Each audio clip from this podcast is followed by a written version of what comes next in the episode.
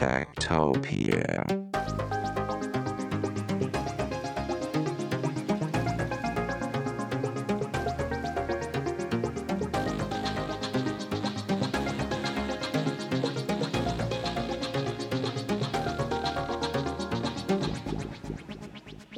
Techtopia er en podcast om mennesker og deres teknologi, udgivet af Ingeniørforeningen Ida i samarbejde med Mediehuset Ingeniøren og China Experience, støttet af Innovation Center Danmark, Ida Forsikring og I O T Electronics of Tomorrow. Mit navn er Henrik Føns, og det er mig, der bestemmer i Techtopia. Techtopia.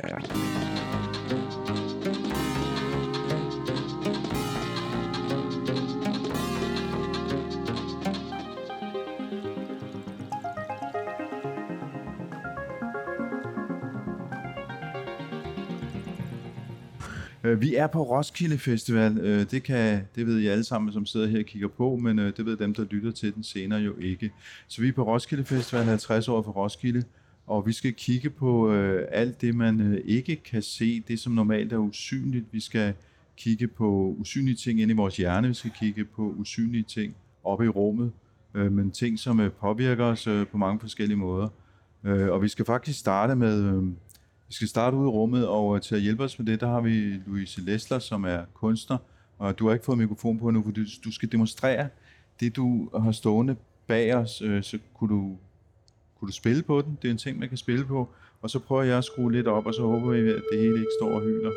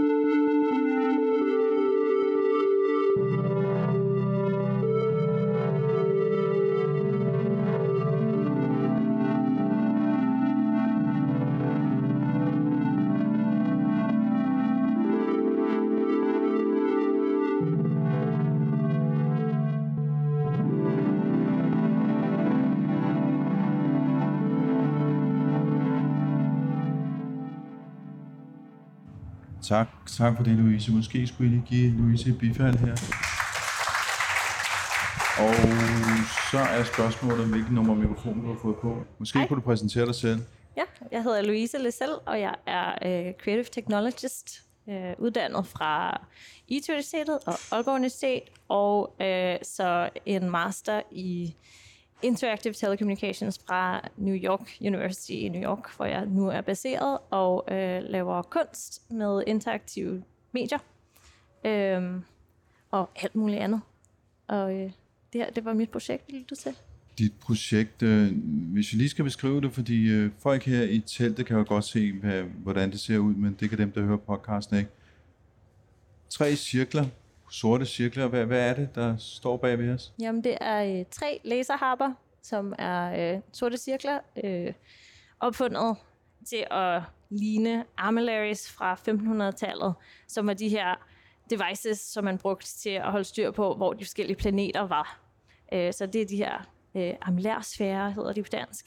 Øh, er det ikke det, man kalder et solur? Ikke et solur, men, men, men tæt på. Altså ideen med, med armillarsfærer eller himmelsfærer øh, var, at man, øh, man kiggede op mod himlen gennem sit øh, teleskop, og så øh, havde man ligesom en model af solsystemet i det, inde i den her sfære, og så det var alt muligt. Det var også øh, hvad hedder det, stjernetegnene og alt, hvad man nu, øh, alle stjernerne. Og så flyttede man simpelthen dagligt planeterne der, hvor de nu engang stod på, på, øh, på himlen. Og det gør vi jo også nu bare ikke helt så manuelt. Nu øh, har vi øh, spacetrack punktum org, øh, et A P I, der ligger online, som at alle kan få lov til at have adgang til, som øh, NORAD og NASA øh, er nogen, der øh, opretholder, hvor at vi simpelthen kan se, hvor alle satellitter og alt, meget vigtigt, skraldet i det ydre rum, det befinder sig lige nu. Hvis lige skulle, nu sætter jeg på I D, det kan godt være, der er nogen, der ikke ved, hvad det er, altså, men det er en adgang til at kunne læse noget information, som ligger på et website. Lige præcis. Ja. Lige præcis. Så jeg har og... lavet en læserharpe, der simpelthen kalder op til sådan et A P I, og så når man spiller på det, så alt efter, hvor meget skrald der er derude i det ydre rum lige nu, hen over et øh, latitude-longitude-punkt på jorden, et, øh, et koordinatspunkt på jorden, så øh, kigger jeg to hundrede kilometer radius. Hvad er der derude?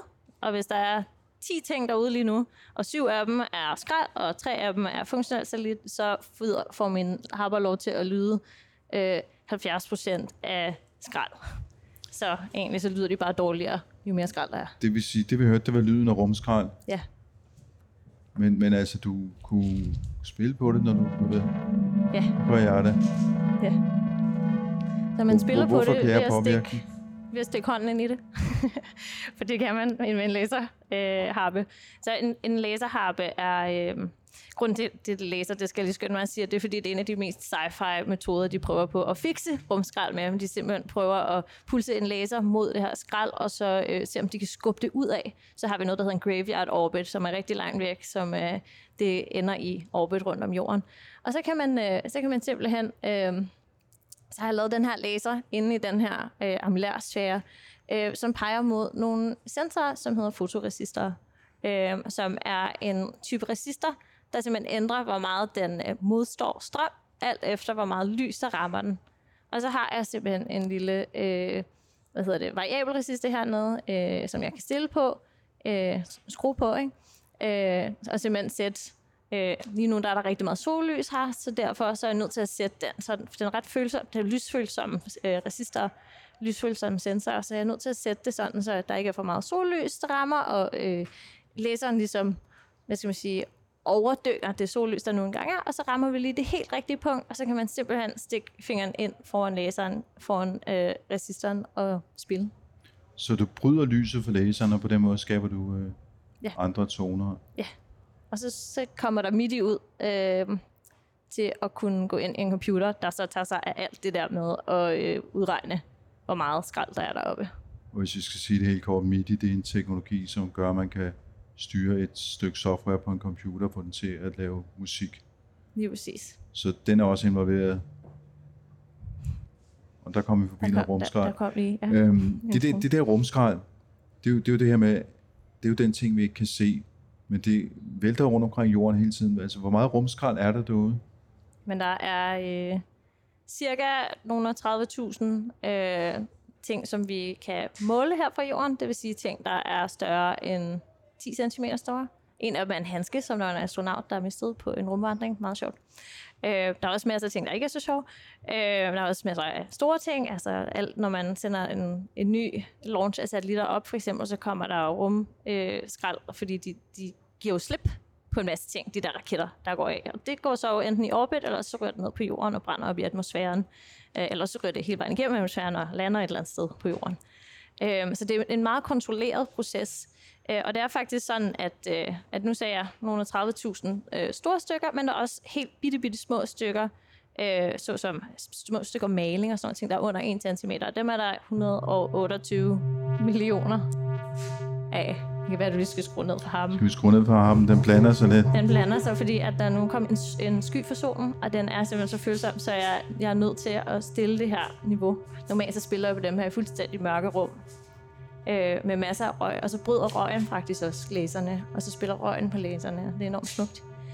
Øhm, det vil sige, man ja. kan også ryge en cigaret og puste røgen ind i cirklen, og så spille, spille på den med, med cigaret. Du kan også bare spille på den med at stille din, din telefon ind med, med din L E D, fordi det er jo også lys. Øhm, så, så mere er der sådan set ikke i, i den slags kredsløb. Øh, Men til, tilbage til rumskraldet. Tilbage til rumskraldet. Du, du er ved at fortælle et hundrede og otteogtyve millioner stykker mindre end en centimeter. Øh, og de øh, kører jo rundt og rundt og rundt og rundt og rundt. Og hvis vi bare lige skal sammenligne, så har vi jo International Space øh, Station, som er vores research center, som ligger i Lower Earth Orbit. Den kører rundt om jorden sådan femten gange om dagen. Det vil sige, at hver treoghalvfems minutter, så kommer den forbi deroppe. Et stykke rumskrald kan godt køre rundt i orbit. Sammenlignet, det er ret hurtigt, ikke? Altså, øhm, hvis man skal sammenligne det med en, altså, den hurtigste kugle her på jorden, øh, hvis nu vi skulle skyde nogen med en kugle, det skulle vi forhåbentlig ikke, øh, så øh, kører det simpelthen ti gange hurtigere end sådan en. Øh, så det er rigtig, rigtig hurtigt. Og det er faktisk ved at blive et kæmpe problem for vores, øh, rum, vores forskning, vores øh, satellitter, der giver vores, vores nogle hverdags er ikke så svært hverdata er længere ude. Men alt det her research, de ligger ret tæt. De ligger i de her Earth Orbit, og det er simpelthen så forurenet af skrald nu, at det, bliver, det begynder at blive rigtig svært at lave øh, research. Og når du siger research, altså hvad er det, hvad, hvad er det for en type satellitter? Så, øh... Jamen for eksempel, øh, altså... Nogle, nu sagde jeg, at mange af hver satellitter ligger længere ud, men der er også nogle, der ligger længere nede. Og et, en af de ting, som er research, som jeg går meget op i, det er øhm, vores, øh, vores global climate change. Altså, det er jo satellitter, der hjælper os med at holde styr på, hvor meget is der er. Øhm, men satellitter er også bare vores, øh, vores dankortstransaktioner. Hver gang der er nogen, der bruger øh, dankort, så er der et opkald til noget. Til the cloud, som jo faktisk er fysiske satellitter, men som også er fysiske servercentre her på jorden, øhm, og faktisk slet ikke har noget at gøre med nogle skyer overhovedet. Øhm, og så har vi, øh, så har vi hvad hedder det, øh, kommunikationssatellitter, vi har vores G P S-systemer, så vi er meget afhængige, vores infrastruktur på jorden er super afhængig af de her satellitter, og det her rumskrald ikke går helt amok. Og det er altså ved at gå amok. Når, når du siger øh, klima, så hvis man kigger herover på væggen, der er nogle øh, billeder fra Grønland, og der man bruger blandt andet satellitter til at måle tykkelsen på indlandsisen, så det er typisk sådan noget, øh, ja. det kan gå ud over. Men øh, det her rumskrald kan da også falde ned? Ja, det kan det. Altså, jeg tror jo, en af grundene til, at vi ikke rigtig... Vi, vi snakker om det, ja, men vi ikke rigtig har gjort noget, der kan sige, den vilde lovgivning inden for det nu. En af grundene er jo til, at det ikke er noget, der har ramt nogen i hovedet endnu. Øh, men det er jo bare et spørgsmål om... om tid. Men ja, det falder ned, det falder ned på jorden. Øh, der er et kæmpe stort stykke, jeg tror på, på størrelse med det her bord, øh, sådan gang en, en halv meter. Øh, satellit, der er faldet ned, eller ikke satellit, øh, stykke rumskrald, der er faldet ned i øh, Saudi-Arabien, øh, midt i ørkenen. Vi har en, øh, en graveyard, der hedder Point Nemo, der ligger midt i øh, The Great Pacific Ocean, Øh, hvor der ligger to hundrede og treoghalvfjerds øh, stykker store rumskrald, som altså simpelthen faktisk bliver sendt derned øh, med vilje. Fordi nogle gange, når man skal lande noget så stort som for eksempel øh, International Space Station, så har det jo været ret svært at gøre på, øh, på jorden. Jeg skal ikke kunne gøre mig øh, helt vildt forskerklog øh, på, på alle detaljerne i alt det her, fordi jeg er jo altså creative technologist og artist, men jeg er en... person, som læser op på det her og virkelig holder øje med, hvad det er, det siger, og forsøger med min kunst så at holde dem i tjek og sige sådan, hey, det, det er ikke i orden det her. Og vi skal have nogle følelser omkring det her, fordi det påvirker faktisk alle vores hverdag, hvis at vores infrastruktur rører. Her i Danmark for eksempel, der er vores øh, rumstrategi jo, at vi skal bruge det til at gøre bedre infrastruktur og gøre, være, være mere bæredygtig, være mere sustainable, hvis man læser deres øh, to tusind og enogtyve øh, strategi. Så det kan vi jo ikke, hvis at vi ikke begynder at sætte spørgsmål til alle de her store firmaer, såsom for eksempel SpaceX. Så hvad har I tænkt jer at gøre, når I sender noget ud? Hvordan får I det så ned igen? Øhm, og det lægger de jo så planer for. Øh, og så nogle gange, så er det ikke den bedste plan. Øh, som jeg lige sagde i mit oplæg herinde, øh, så øh, øh, har SpaceX, som de har jo den helt vildt noble plan, synes jeg, at bringe internet ud til masserne øh, alle steder på jorden. De har simpelthen fået lov til at sende øh, øh, toogfyrre tusind satellitter op. Og vi har jo, som jeg sagde, omkring tredive tusind stykker tracket, inklusiv skrald, øh, som er større end ti centimeter deroppe lige nu. Så det er jo faktisk mere end en fordobling. Øhm, og de har så med i deres plan rent faktisk sagt, ja, men vi lægger, vi lægger dem lavt, vi lægger dem sådan, så de kommer ned med tyngdekraften, og vi laver dem sådan, så de brænder op i atmosfæren, så de netop ikke kommer ned og falder ned og rammer nogen i hovedet. De er så lavet af aluminium. Øh, aluminium hedder det på dansk. Ja. Aluminium på engelsk. Aluminium. Øhm, og det er ikke nødvendigvis så godt, for det kan faktisk gå ind og skade ozonlaget, fordi det bliver til alumina øhm, på, øh, på vej ned. Har jeg læst mig til. Øhm, så det er sådan nogle ting, at jeg, jeg læser og så siger, hey, det, det er faktisk ikke i orden. Vi skal have noget mere awareness. Og det er, hvad det her værk er. Det er simpelthen en måde at få folk til at, at føle, hvad er det, der er derude. Så basalt set er det faktisk et stykke politisk kunst, kan man sige. Ja, det kan man godt sige. Helt her til sidst, ganske kort, nu er vi jo i Teknologimagasinet, du har taget nogle ledninger med. Jeg tænker, at du, du har bygget alt det her selv. Jeg ved, du har... har skåret dem her ud i akryl på sådan en lasercutter, og hvis man piller øh, toppen af, så kan man se en masse ledninger og dimser, der sidder derinde, og noget af der var med der. Det kan man. Kunne du ganske kort forklare, hvordan bygger man sådan en her, øh, og hvor nemt er det i virkeligheden? Ja, det kan du tro. Øh, det er faktisk, øh, faktisk nærmest uhyrligt nemt. Øh, som jeg sagde, så sidder der en fotoresister. Så en fotoresister, det er sådan en lille en her, som jeg lige holder op, med en hel masse øh, nærmest slangeformede øh, ting på, på toppen her, som ændrer, hvor meget strøm der får lov til at blive lukket igennem. Øh, alt efter, hvor meget lys der rammer den. Og så har man en normal resistor på den anden side af den, og så er det forskellen mellem de to, jeg måler med min Tinti, som er sådan en her, og det er en lille microcontroller. Hvis I kender Arduino, så er det det samme som en Arduino. Den er kan bare lidt mere, øh, eller noget andet. Øh, den kan blandt andet sende M I D I ud, så derfor så omdanner jeg den øh, analog signal fra forskellen mellem de to resistorer der, og så sender jeg en M I D I-signal ud, og så har jeg en Raspberry Pi her, eller en MacBook, eller en hvilken som helst P C, som jeg kører øh, et script i satellite. Eller JavaScript, der hedder satellite.js, Øh, som kalder det her A P I fra spacetrack punktum org, henter dataen ned og udregner, hvor er de her satellitter nu og så i fremtiden. Fordi regeringerne vil jo helst ikke have, at man ved præcis, hvor de er lige nu. Så det er sådan noget med, at jeg henter lige data fra en time siden eller ti minutter siden, og så har jeg øh, et perfekt, smukt stykke øh, udregnet open source øh, kode, der hedder satellite punktum js, som udregner, øh, hvor de bør være nu på himlen. Og så er der en laser, der peger mod dem. Men som jeg sagde, så kunne det være hvad som helst. Jeg kunne også få den til at spille på sollys. Øh, men ja, det er sådan, det fungerer. Det lyder uh, uhyggeligt enkelt. Jeg ved, man også skal løje lidt, så hvis man ikke er god til det, så skal man måske lade være med at pisse ud af det her. Men uh, Louise, tusind tak, fordi du kom forbi og fortalte os, uh, hvordan uh, man måske ikke kan gøre rumskrald synligt, men i hvert fald gør det hørbart, så vi kan høre, at det er derude. Og jeg tænker... Uh, Hvis du nu tog hovedtelefonerne af og spillede mere for os, mens de tre andre gæster kommer op på scenen, ja. Så kan vi lave sådan en, en glidende overgang med lidt musik. Det kan vi da i hvert fald. Tak fordi du kom. Jo tak. Tak fordi at jeg måtte komme.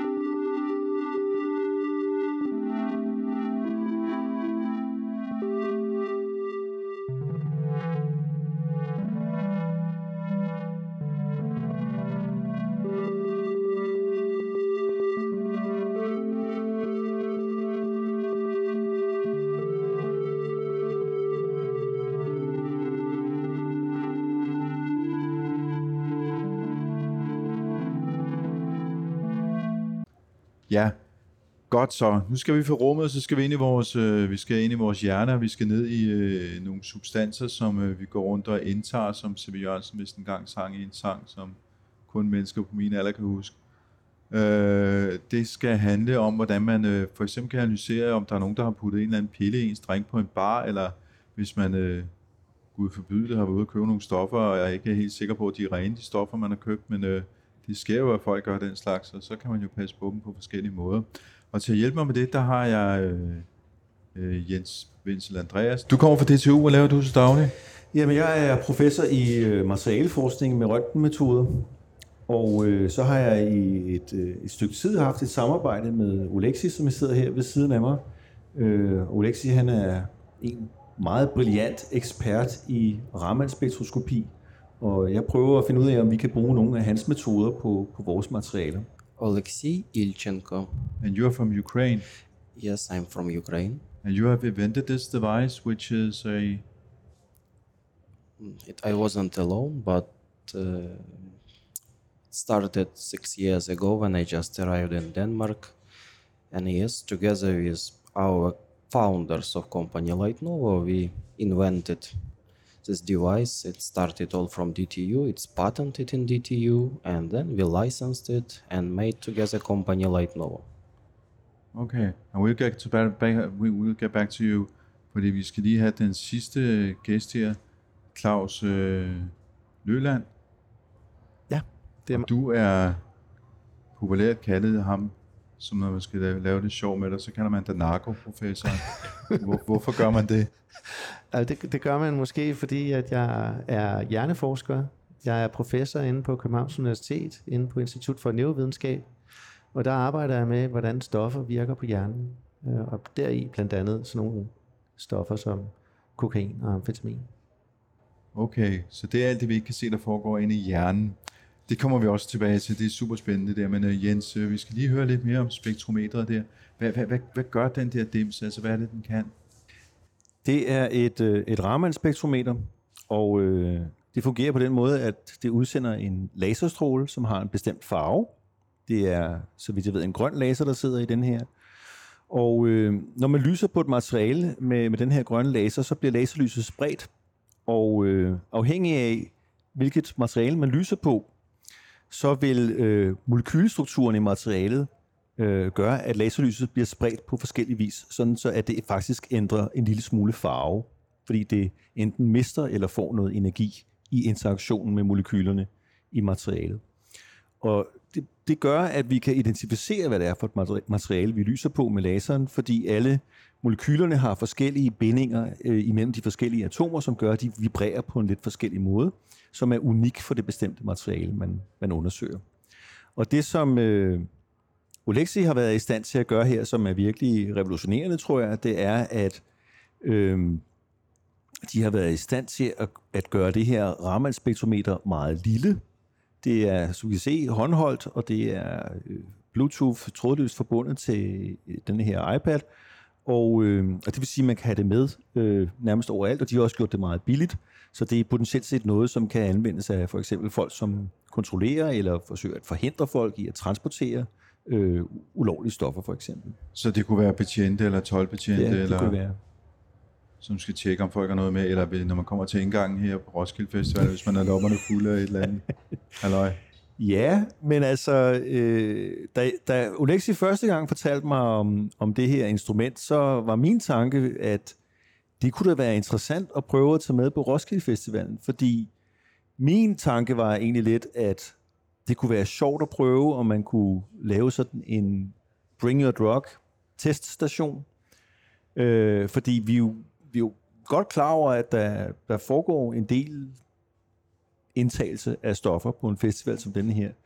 Og øh, så er spørgsmålet, kunne man gøre noget for måske at gøre det lidt sikrere for dem, der måske under andre omstændigheder vil tage et stof, at have en mulighed for at få undersøgt det. Øh, hvor rent er det? Er der noget i, som jeg ikke ved, hvad er? Er der noget i, som kan være øjeblikkeligt farligt for mig?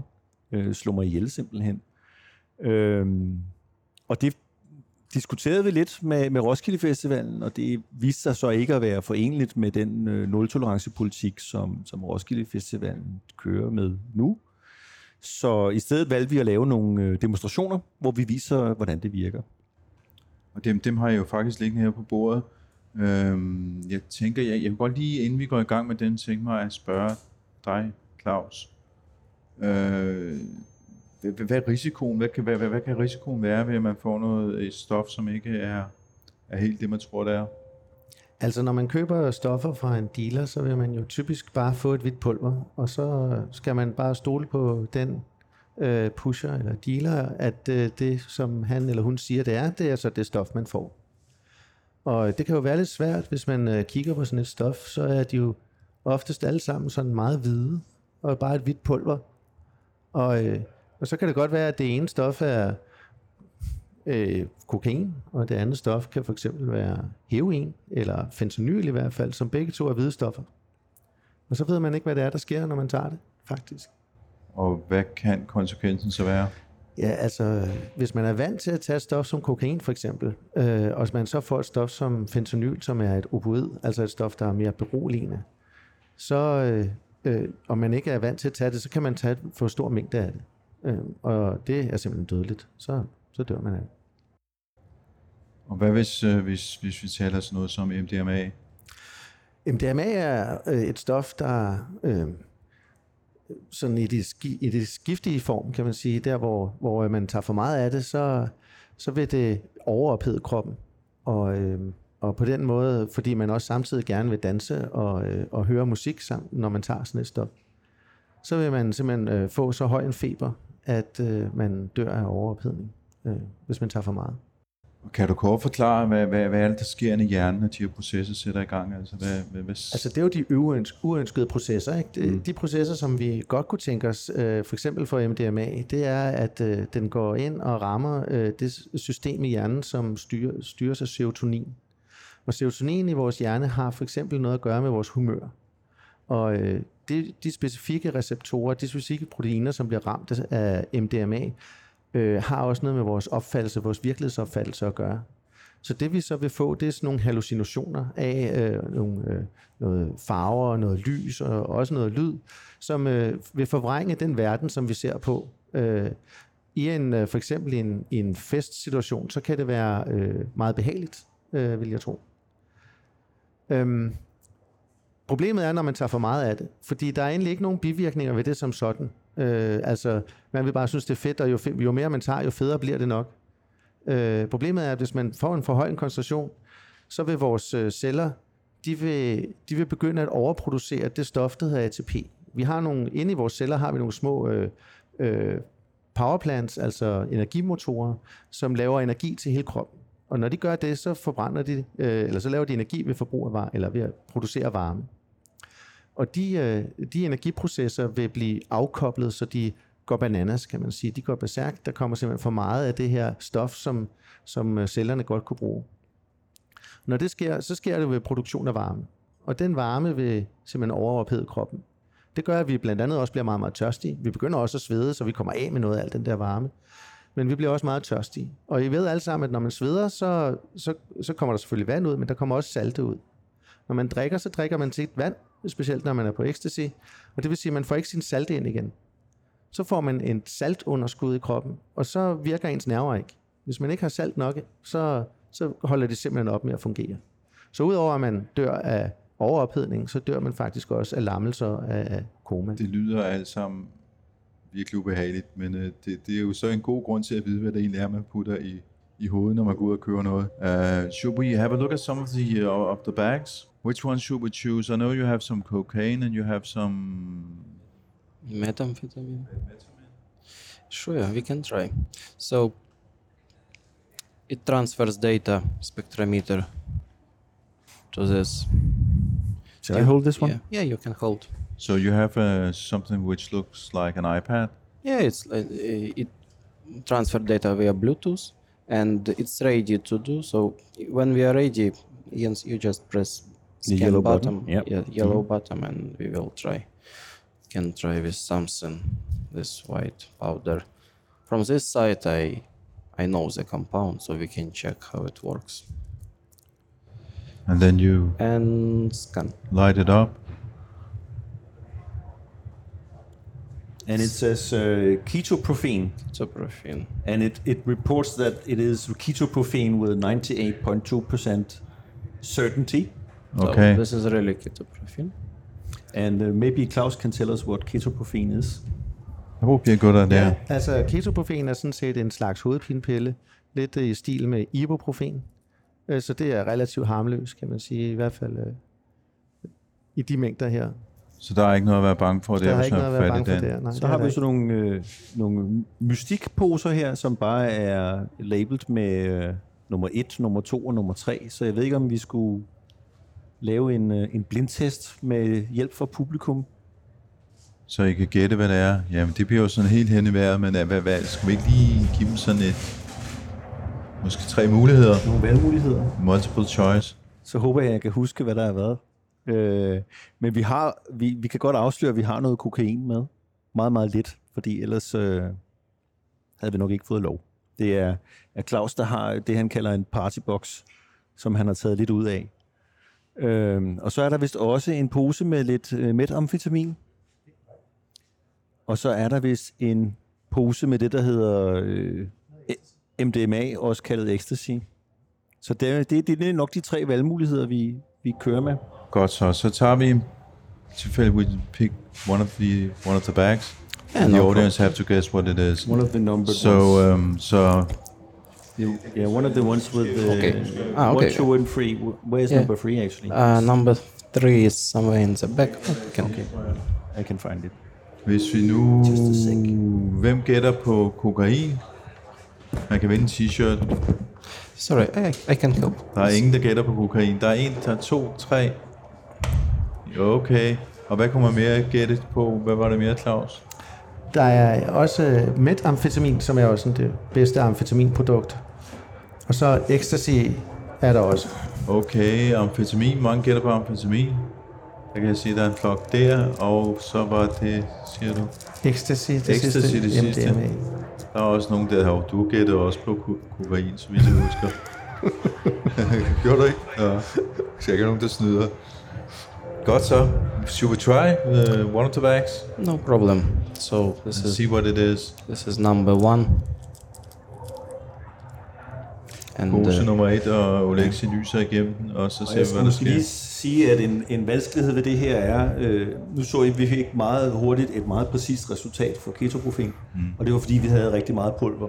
Men fordi det her er ulovlige stoffer, så har vi altså meget, meget lidt med. Vi har ti milligram, og det vil sige, det er hundrede gange mindre, end hvad jeg tror, en normal øh, bruger ville have i sin pose.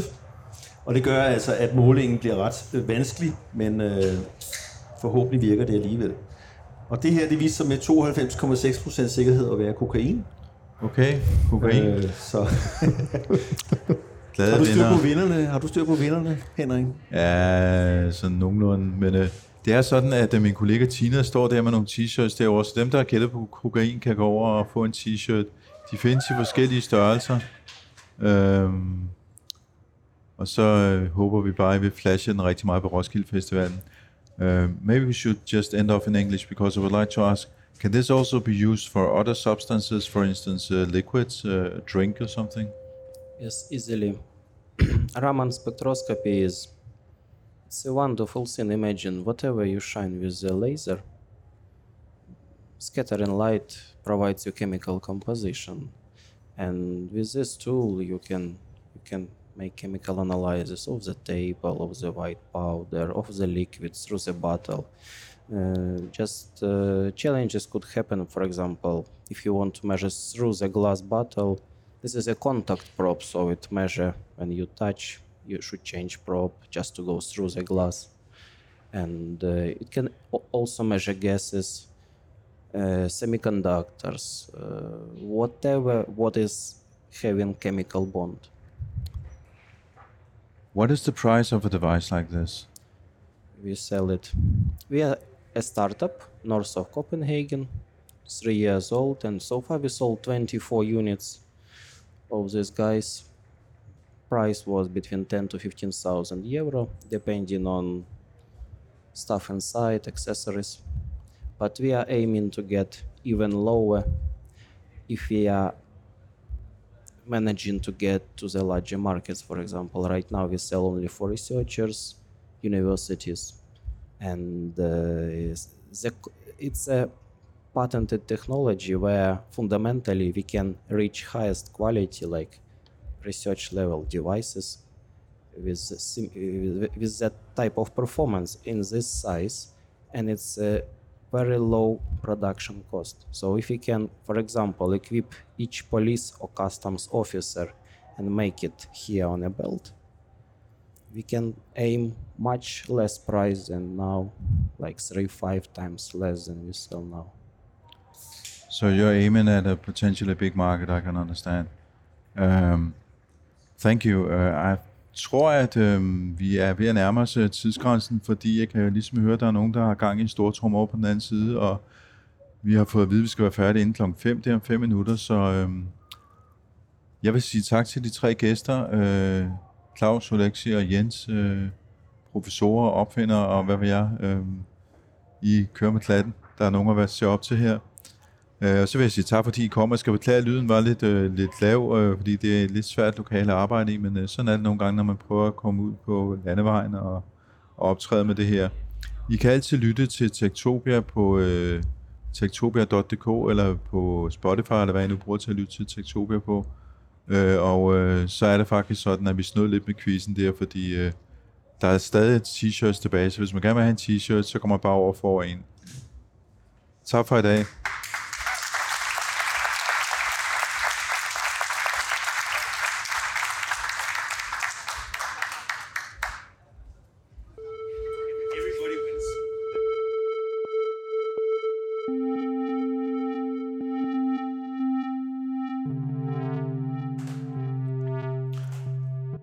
Techtopia sendte i den her uge fra Roskilde Festival. Det var en live-optagelse, som man kan sige jo live on tape, som man sagde i gamle dage, men det var nok mere live on S D-kort. Vi sendte fra det telt, der hedder Science Pavilion, som er et samarbejde mellem den internationale forskningsinstitution CERN i Schweiz og Niels Bohr Instituttet her i København, samt D T U i, i Lyngby.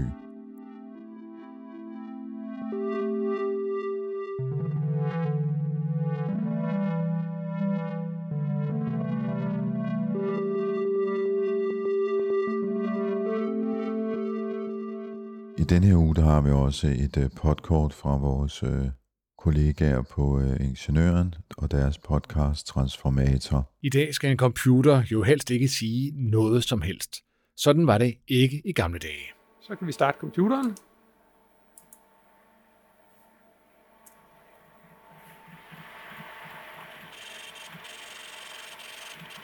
Den har et, øh, en højttaler koblet til, øh, til carry-biten, til, til overførselsbiten.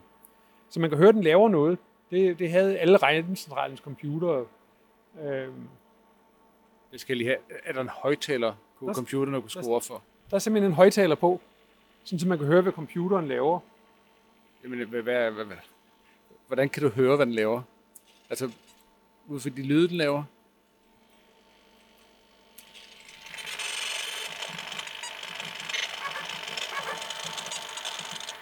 Okay, der lavede, der lavede en ny lyd. Hvad, hvad lavede den der? Øhm, jeg prøver at se, om, øh, om disken den kører, øh, som den skal. Og øh, det vi hører her, det er sådan en blanding af højttaleren og, og harddisken. Så den måde, man som programmør, eller hvad man kaldte det dengang, arbejdede med for at se, om, om tingene gjorde, som de gjorde rigtigt, der havde man højttaler på, og så lyttede man sig frem til, om computeren ja. virkede. Altså, at, at Dask kørte jo for eksempel ofte i døgndrift. Så natoperatøren, han kunne ligge over på sofaen, og så kunne han bare høre den sagde tjukka, tjukka, tjukka, tjukka, tjukka. Og så pludselig ændrede lyd, så var der gået noget galt, så måtte han jo finde ud af, hvad der var gået galt.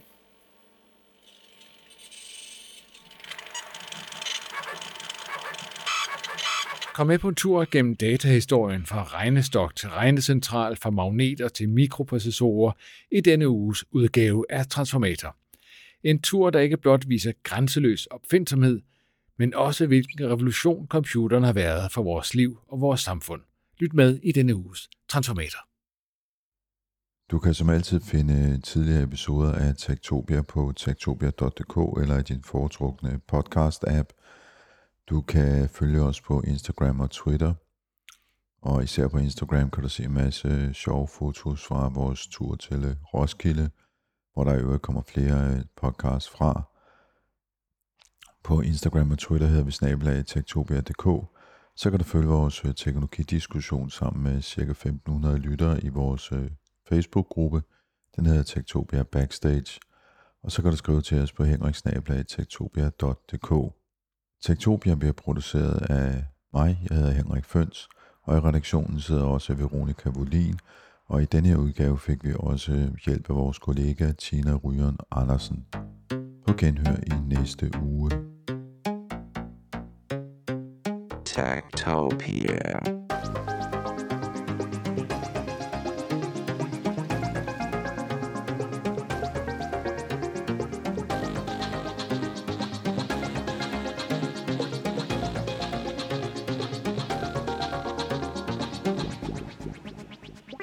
Techtopia er en podcast om mennesker og deres teknologi, udgivet af Ingeniørforeningen Ida i samarbejde med Mediehuset Ingeniøren og China Experience, støttet af Innovation Center Danmark, Ida Forsikring og I O T Electronics of Tomorrow.